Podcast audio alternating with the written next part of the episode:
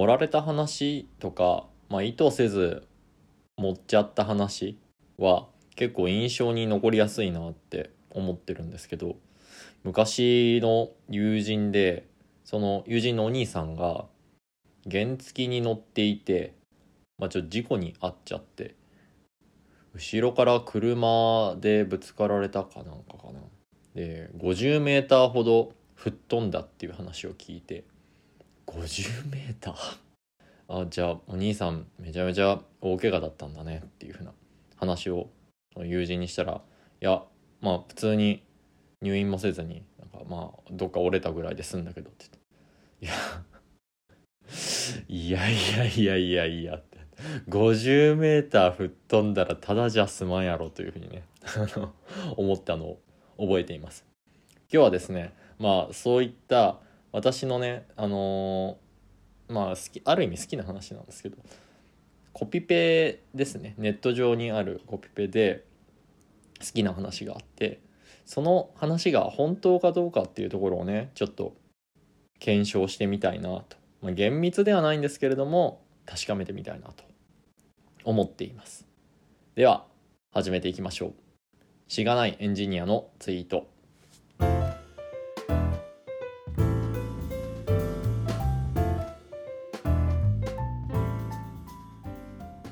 この放送では、しがないエンジニアこと竹雄が大体趣味、時々仕事のつぶやきをお送りしています。今回の話のテーマはですね、前にピカチュウの10万ボルトが、実際のね、世界でだったらどんぐらいの威力になるのかみたいなね話を、物理とか調べたことでね計算してった回があったんですけれども、それと似た回をねやっていきたいなと思っています。なので仕事に見せかけた雑談会ということになります。ではですね、そのまずコピペをですね紹介したいと思うんですけれども、ある女性の投稿です。どういうことをされたかっていうと、旦那さんに怒られて、ダイニングのテーブルの向かいにちょうど座っていた旦那さんが机を思いっきりバーンとね怒って叩いたらしいんですね。そしたらその時の机を叩いた勢いで、投稿者こと女性の方は 4,5 メーターぐらい吹き飛ばされて、そして床の上に激しく叩きつけられてしまいましたっていうねものがあります。パッとね見た時にそんなわけないやろっていうふうにまずは思うかもしれないんですけれども、この投稿自体は、その 4,5 メーター飛んだかどうかっていうところにはもちろん焦点が当たっているものではありません。他の質問に対するものなんですけれども、今回厳密にね、は計算できないんですけれども、着目するところっていうのは、机をバーンと叩いた時にですね、私こと女性が本当に4メーターから5メーター吹っ飛んだのかと、吹っ飛ぶことがあるのかと、物理的に可能なのかっていうところをねちょっと分かる範囲で確かめていきたいと、そういう回でございます。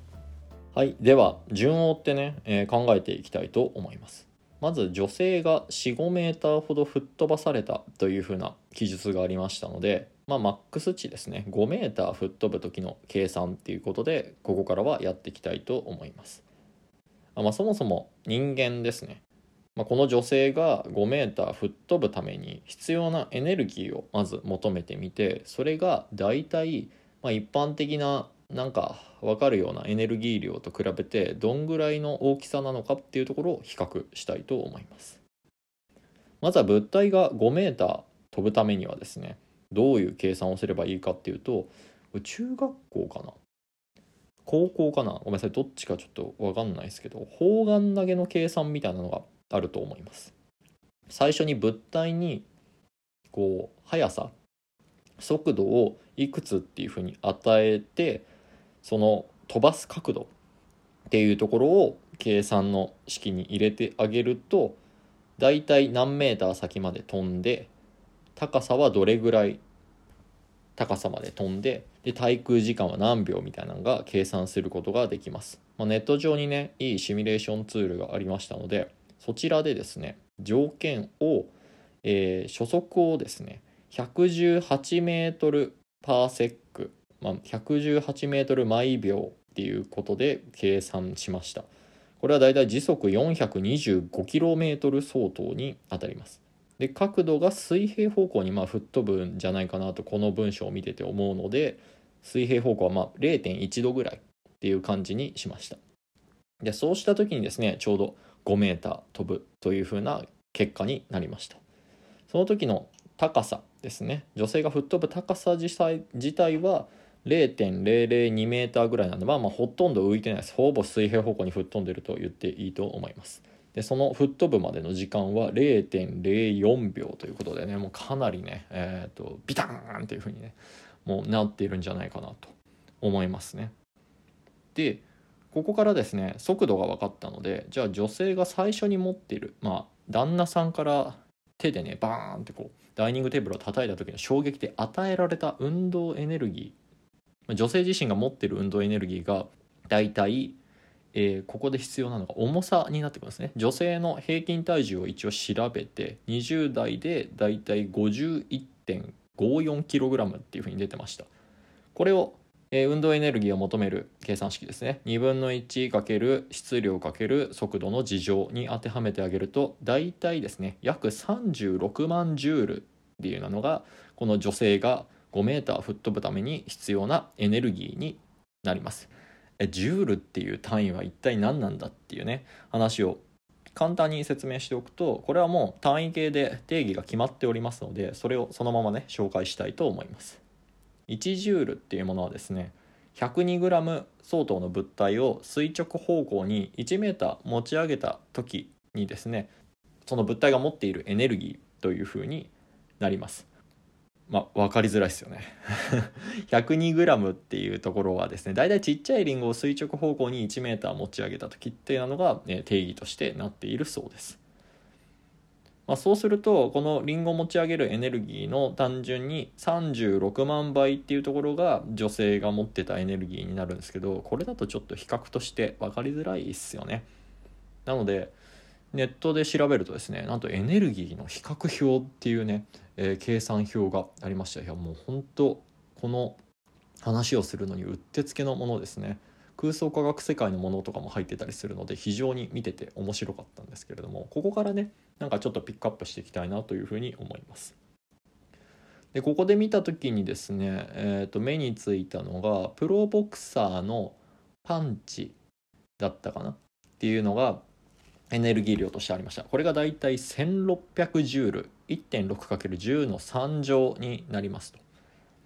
で、もう一つ、仲間由紀恵さんが衝突する時のエネルギーっていうものがありました。これはだいたいですね、360ジュールになります。 3.6×10 の2乗ですね。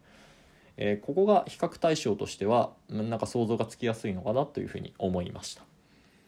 で、それで比較すると、女性の持つ運動エネルギーっていうところはプロボクサーのパンチのだいたい224倍、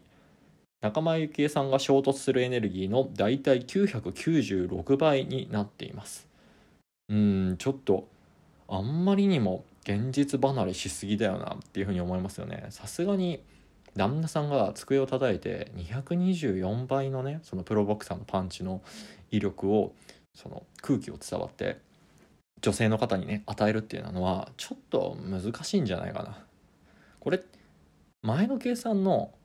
なんか制約って言ったらいいですか、ちょっと厳しいんじゃねえかなっていうふうに思ったんですね。なので、次はですね、この5メーター飛ぶために最初は水平方向に吹っ飛ぶっていうふうな前提をしていたんですけれども、射角をね、つけようと思います。皆さんもこう体育の授業とかでですね、ボールを投げるときに水平方向に投げますかっていうと投げないですよね。そうしてもだって地面にすぐバーンって落ちちゃうじゃないですか。なのでちょっと斜め上の方向に向かって投げた方が飛距離としては出やすいですよね。で、計算上もね、もちろんそうなっています。理論上は45度の射角ですね。地面から見て垂直方向からこう数えて45度の部分の傾きで物体は飛ばしてあげると一番飛ぶということになります。で、それでもう一回計算し直してみると、初速はそうすると7メートルパーセック、時速にするとだいたい 25.2 2km とすると、女性は 5m 吹っ飛べるということになりました。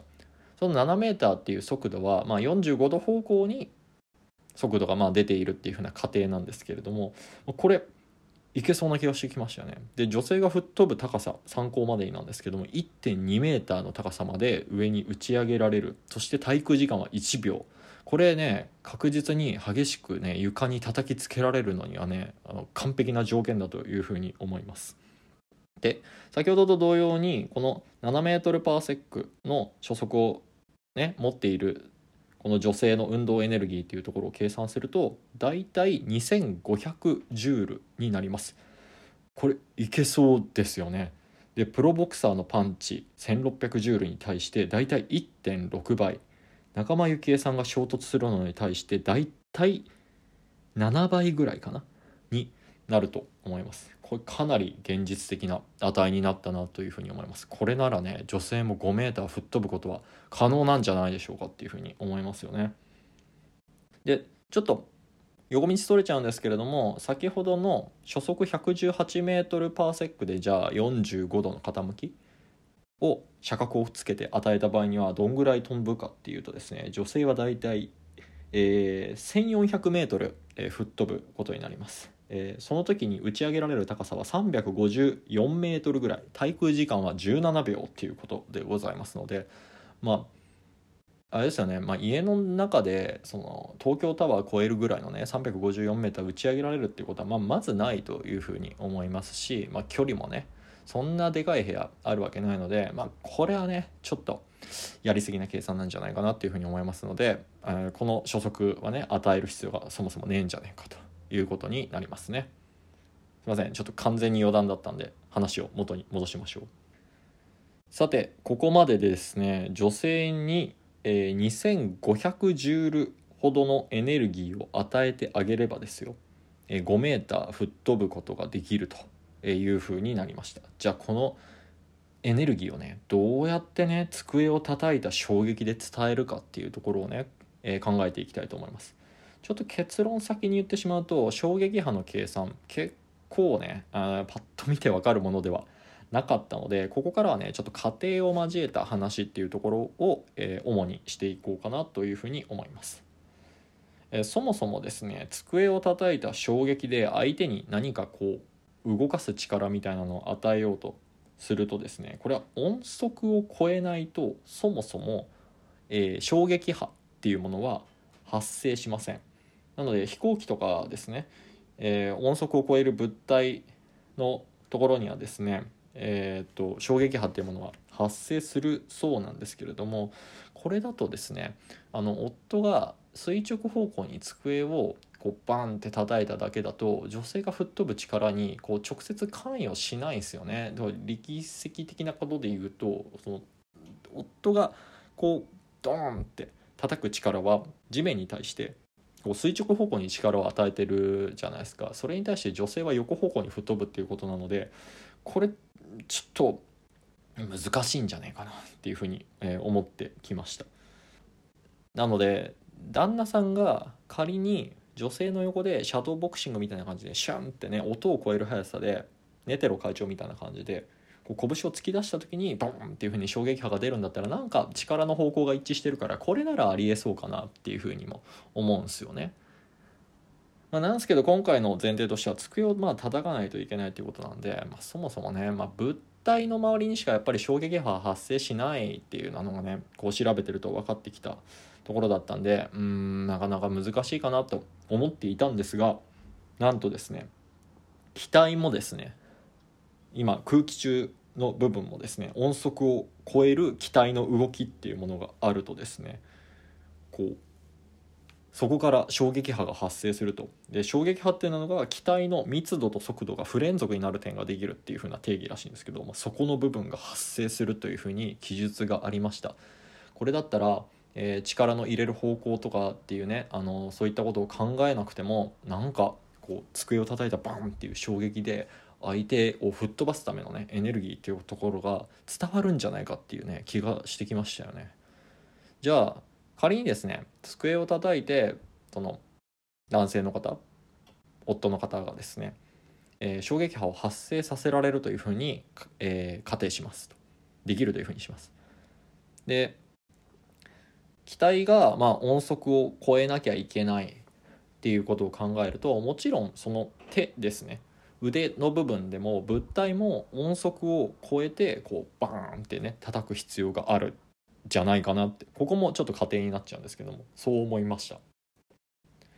ここでですね、音速の、速度はですね340m/s、340メートル毎秒というふうに今回は仮定をします。空気のね温度とかによってちょっと変わっちゃうんですけど、ここで計算をします。で、仮に、腕とかのね質量っていうところをだいたい男性の平均体重みたいなところが67キロぐらいっていうふうにあったんですけど、ここはちょっと参考にあんまりならないなと思ったんで、腕の質量だいたい5キロぐらい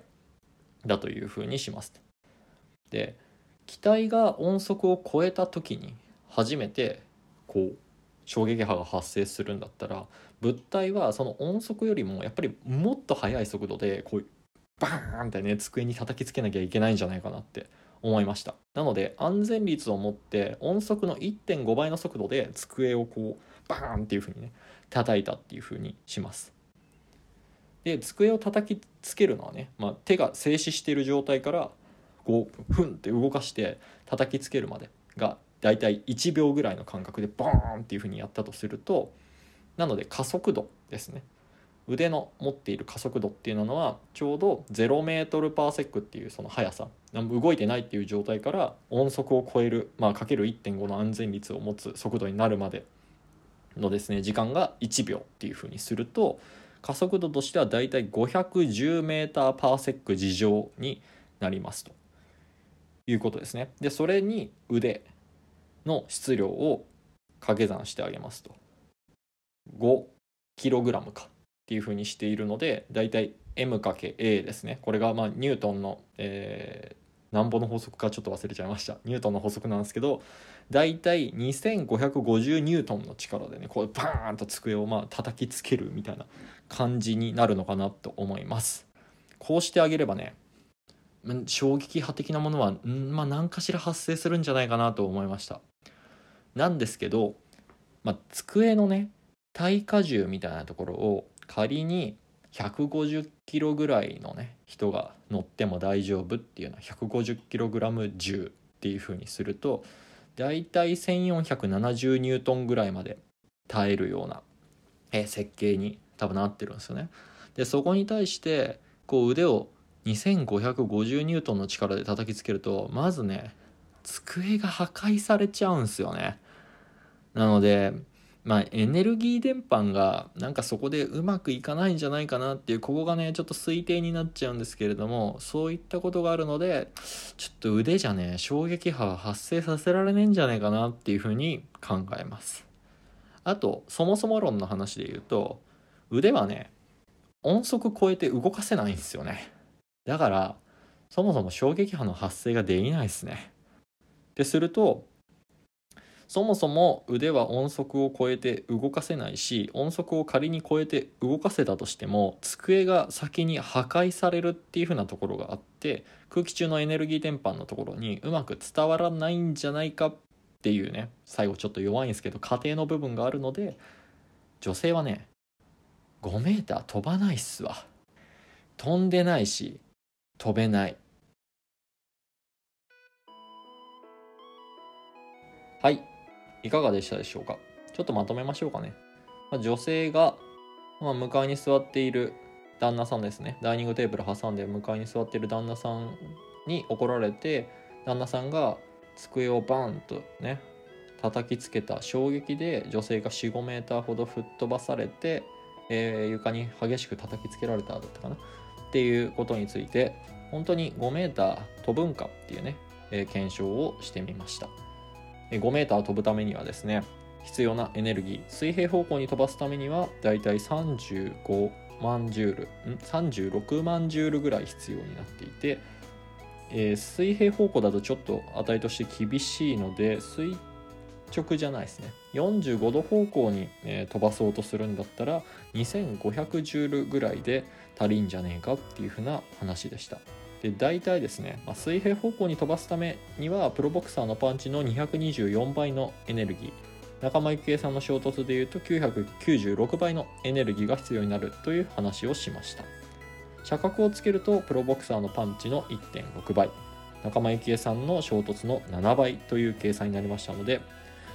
幾分か現実的な値になったかなというふうに思います。で机を叩いてですね衝撃波を発生させる条件のとこなんですけれども、衝撃波の部分の詳細はなかなか詳しく調べられなかったんですが、そもそも衝撃波を発生させるためには音速を超えて物体を動かす必要があるということがありました。その点からですね、人間がそもそも音速を超えて運動できないということと、仮に運動できたとしてもまず机の耐荷重が持たないだろうというふうな結論ということになりましたので、女性は5メーターはやっぱ吹っ飛べないんじゃないかなっていうふうな検証結果となりました。あとこのコピペの好きなところの話なんですけど、投稿者の名前がバニラさんっていう名前なんですね。なんで一部ではこれがバニラアイスが投稿して旦那さんこと男性の方がディオなんじゃねえかっていう風に言われてるのが私は個人的にすごいツボなんですよね。ここが好きなポイントですね。あとエネルギーの比較表の話ですね。ここに書いてあった仲間由紀恵さんが衝突するエネルギーっていうのが個人的にはツボでした。これはキリンのウルル茶っていう CM でですね、仲間由紀恵さんがお茶を飲んだ後におもむろにダッシュしてですね、サラリーマンの背中に激突して仲間由紀恵さん自身は液体になるっていうそういった CM があるんですけれども、多分それで何かしらで計算されたと思うんですけど、何なんだよこの値はっていうふうに思いました。この表めちゃくちゃ暇つぶしにいいと思いますんで、概要欄載っけときますんでぜひ興味のある方見てみてください。はい、ではいつもの最後のやつ言っときましょうか。この放送では皆さんからの感想コメントをお待ちしております。メールフォームもしくは Twitter のリプライ、またはハッシュタグ4月いでツイートいただけると非常に嬉しいです。メールフォーム、ツイッターのリンクですね。アドレスは概要欄に記載しておりますので、そちらからぜひ飛んでみてください。はい、では今回は以上にしたいと思います。ありがとうございました。また次回もよろしくお願いいたします。